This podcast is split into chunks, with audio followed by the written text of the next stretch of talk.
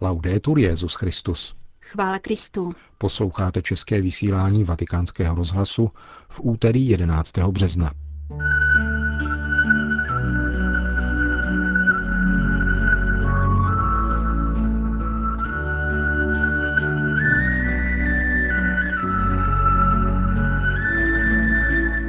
Vatikánský tiskový mluvčí otec Lombardy a osobní sekretář papeže Františka Monsignor Šuareb se ohlížejí za prvním rokem pontifikátu. Krakovský arcibiskup kardinál Diviš oznámil termín konání Světových dní mládeže v roce 2016. Nový italský časopis Můj papež představuje pro vatikánský rozhlas jeho ředitel. Hezký poslech přejí Milan Glázer a Jana Gruberová.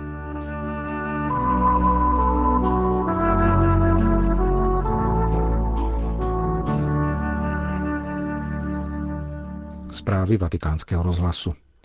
Vatikán. František se stal velkou pobídkou pro církev putující, která hledá boží vůli a své poslání v současném světě s ohledem na dobro všech lidí. Tak se ohlíží za prvním rokem pontifikátu papeže Františka otec Federico Lombardi.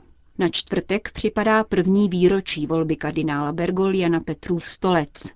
Vatikánského mluvčího jsme požádali o bilanci uplynulého roku. La cosa principale di questo primo anno è certamente la grande attenzione, la grande attrazione. Nejvýznamnější věcí tohoto prvního roku pontifikátu je zcela jistě velký zájem lidí o Františka. Říkám lidí, protože nejde jen o praktikující katolíky, ale tak trochu o všechny lidi na světě. Tento papež a jeho poselství je velmi zaujalo. Doufám, že je to hluboký zájem zakořeněný v lidských srdcích, zasažených slovem lásky, pozornosti, milosedenství a blízkosti. V těchto slovech k ním papežovým prostřednictvím promlouvá Bůh sám. Z prvního roku pontifikátu mi zůstane v paměti několik událostí, které na mě udělali zvláštní dojem. Samozřejmě první papežovo vystoupení na balkónu baziliky svatého Petra. Potom mítí nohou vězňům na zelený čtvrtek. Nezapomenu také na cestu na Lampedúzu a svědectví velké blízkosti lidem nejvíce zapomínaným a odmítaným. Nezapomenu na Světový den mládeže, velké setkání v Riu, v Latinské Americe, s papežem pocházejícím z tohoto kontinentu. Potom programový dokument, tedy Evangelii Gaudium, ve kterém papež velmi jasně a obšírně odhaluje své srdce. A konečně únorová konzistoř. Jsou to etapy, které ukazují, jak velmi intenzivní byl tento rok, jak různé má aspekty a k jak mnoha setkáním došlo.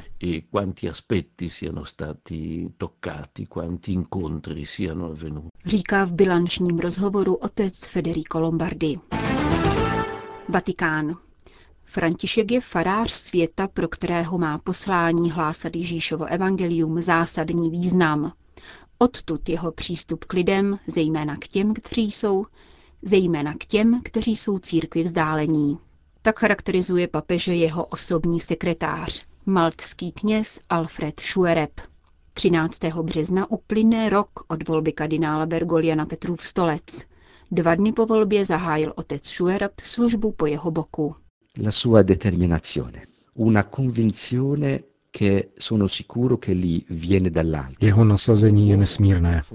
Jistě přichází z hůry, protože je člověkem hluboce duchovním, hledajícím v modlitbě boží inspiraci. Například návštěva Lampedúzy se uskutečnila proto, že se mu při příchodu do kaple opakovaně vybavovala myšlenka vydat se tam, osobně se setkat s trosečníky a spolu s nimi oplakávat mrtvé. A když pochopil, že se ta myšlenka neustále vrací, byl si jist, že to Bůh chce. A tak se rozhodl, ačkoliv chyběl čas na přípravu návštěvy. Stejně postupuje, pokud jde o výběr lidí, které zve k úzké spolupráci. František je misionář, který přitahuje zástupy, přitahuje lidi, kteří se možná cítí ztracení, aby je uváděl do srdce Evangelia. Stal se farářem světa, vybízejícím k návratu ty, kdo jsou daleko od církve. Dává jim jistotu, že v církvi najdou své místo. Otec Šuereb vzpomíná na první setkání se svatým otcem. František mu prý stropil žert. S obálkou v ruce řekl, že na něho dostal stížnost. Ve skutečnosti šlo o dopis Benedikta XVI., v němž Františkovi představoval rysy budoucího sekretáře. Hned na to mě vyzval, abych usedl vedle něho a jako bratr se zeptal, zda mu chci pomáhat v tom zodpovědném úkolu, který na něm spočinul. Vyprávěl v rozhovoru pro vatikánský rozhlas papežský sekretář. Krakov. Kardinál Stanislav Diviš oznámil oficiální datum světového setkání mládeže v Krakově. Při setkání s novináři krakovský arcibiskup uvedl, že nyní už může potvrdit datum Světových dnů mládeže. Proběhnou poslední červencový týden. Obdrželi jsme nyní už oficiální potvrzení ze strany svatého stolce, zprostředkované kardinálem Stanislavem Rilkem, že tyto dny proběhnou v Krakově od 26. do 31. července 2016. Od 26. lipca do 31. Informoval kardinál Diviš. Na oficiálních stránkách krakovských světových dnů mládeže najdeme rovněž rámcový program setkání. První den v úterý 26. července zájovací ceremonie, takzvaný festival mládeže. Další tři dny jsou vyhrazeny katechezím. Ve čtvrtek 28. července se účastníci přivítají s papežem. V pátek je na programu Křížová cesta. V sobotu 30. července tradiční vigílie a v neděli setkání vyvrcholí závěrečnou liturgií. Podle organizátorů se posledních dvou akcí může zúčastnit přes 2 miliony mladých. Vatikán. V italských knihkupectvích se objevilo knižní vydání přednášky kardinála Waltera Kaspera, která zahájila nedávnou kardinálskou konzistoř o rodině, věnovanou otázce rozvedených žijících v nesvátostných manželstvích. V komentáři k novému titulu kardinál Kasper tvrdí, že nevystupuje proti morálce a učení církve. Stojí pouze na straně realistické aplikace jejího učení v současné situaci naprosté většiny lidí, říká v rozhovoru pro vatikánský rozhlas.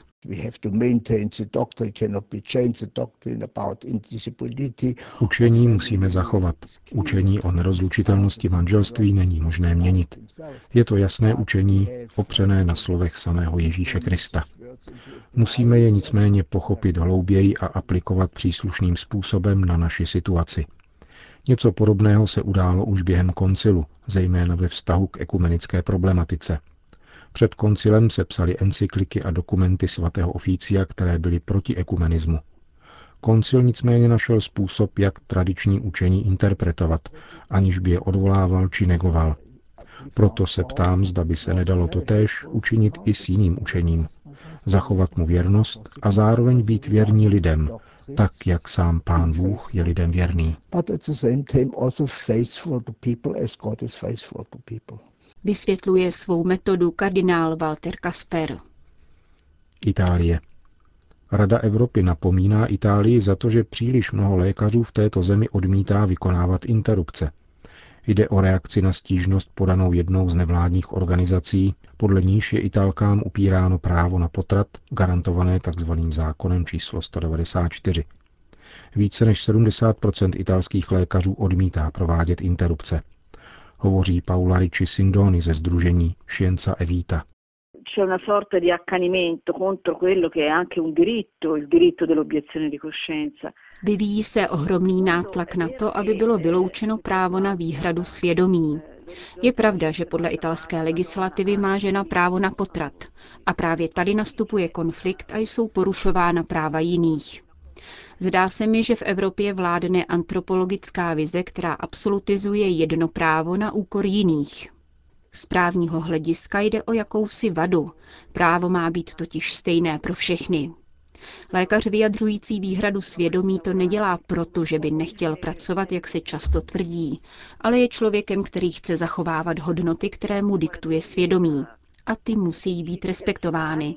Stejně tak, jako se musí respektovat právo jiných lidí. V posledních letech počet lékařů a zdravotních sester odmítajících potraty značně vzrostl. Odhaduje se, že v roce 2005 deklarovalo výhradu svědomí asi 59 lékařů. Nyní jejich počet překračuje 70%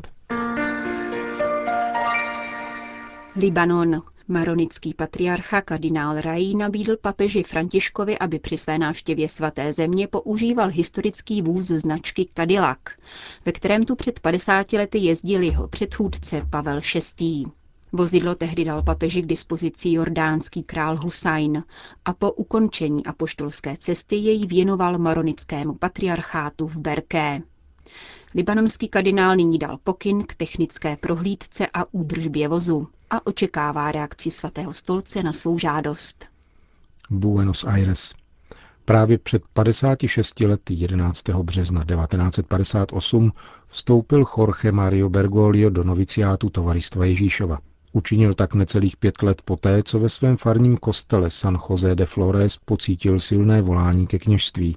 Po tomto překvapivém setkání s někým, který nás vždy čeká a předchází, jak současný papež vypráví v biografickém rozhovoru se dvěma argentinskými novináři.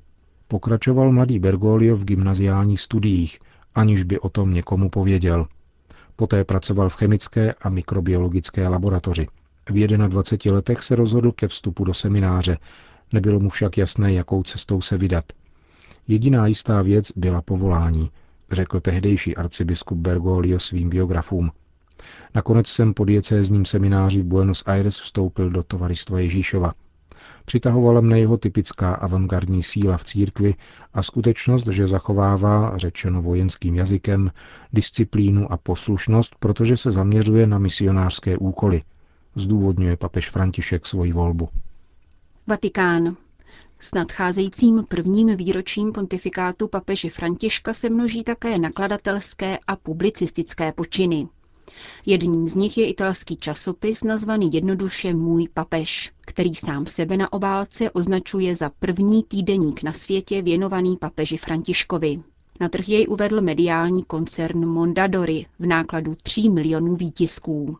Časopis se obrací k širokému publiku, vyznačuje se čitelnou grafikou a bohatým fotografickým doprovodem. Vatikánský rozhlas rozmlouval s jeho ředitelem Aldem Vitálim. Vycházíme z prosté úvahy. Papež František změnil a mění mnoho věcí, ale zejména změnil způsob kontaktu k lidem. Myslím, že není člověk, kterého by se slova a skutky tohoto papeže nedotkly a také ho nezměnili. Vzhledem k tomu, že deníky musí velmi často zjednodušovat a krátit to, co papež říká, přinášíme týdeník. V jeho první části se snažíme vyprávět celý papežův týden a to pokud možno jeho slovy. Výhradně se ale chceme vyhnout tomu, abychom z papeže udělali nějakého superhrdinu nebo rokovou hvězdu. Populární totiž znamená lidový, blízký lidem. Když papež František říká, že pastýř má být cítit svým stádem, říká něco velmi lidového. A zároveň z toho chápeme, že je to pravý opak kultu osobnosti. Italský týdeník dále nabízí papežův životopis na pokračování, rubriku o svatých či prostor věnovaný dobročinným organizacím. To vše bez teologického posudku a odborného poradenství tzv. vatikanistů. Velikost papežova poselství podle nás spočívá kromě obsahu také ve formě. Třeba když František řekne, že emeritní papež není socha, ale dědeček, a že dědečkové se nemají dávat do domova důchodců, protože jejich moudrost doma všem pomáhá. Něčemu takovému rozumí i dítě, chápe to nevěřící člověk. Naším cílem je slova předávat taková, jaká jsou, skoro bez komentáře. Nemáme nikoho uvnitř Vatikánu a neděláme si nárok na politické nebo vysoce teologické rozpravy. Je správné, že vatikanisté v novinách vykládají papežova slova, ale pro nás je důležité jednoduché poselství. Vysvětluje Aldo Vitali, šéf-redaktor týdeníku Můj papež.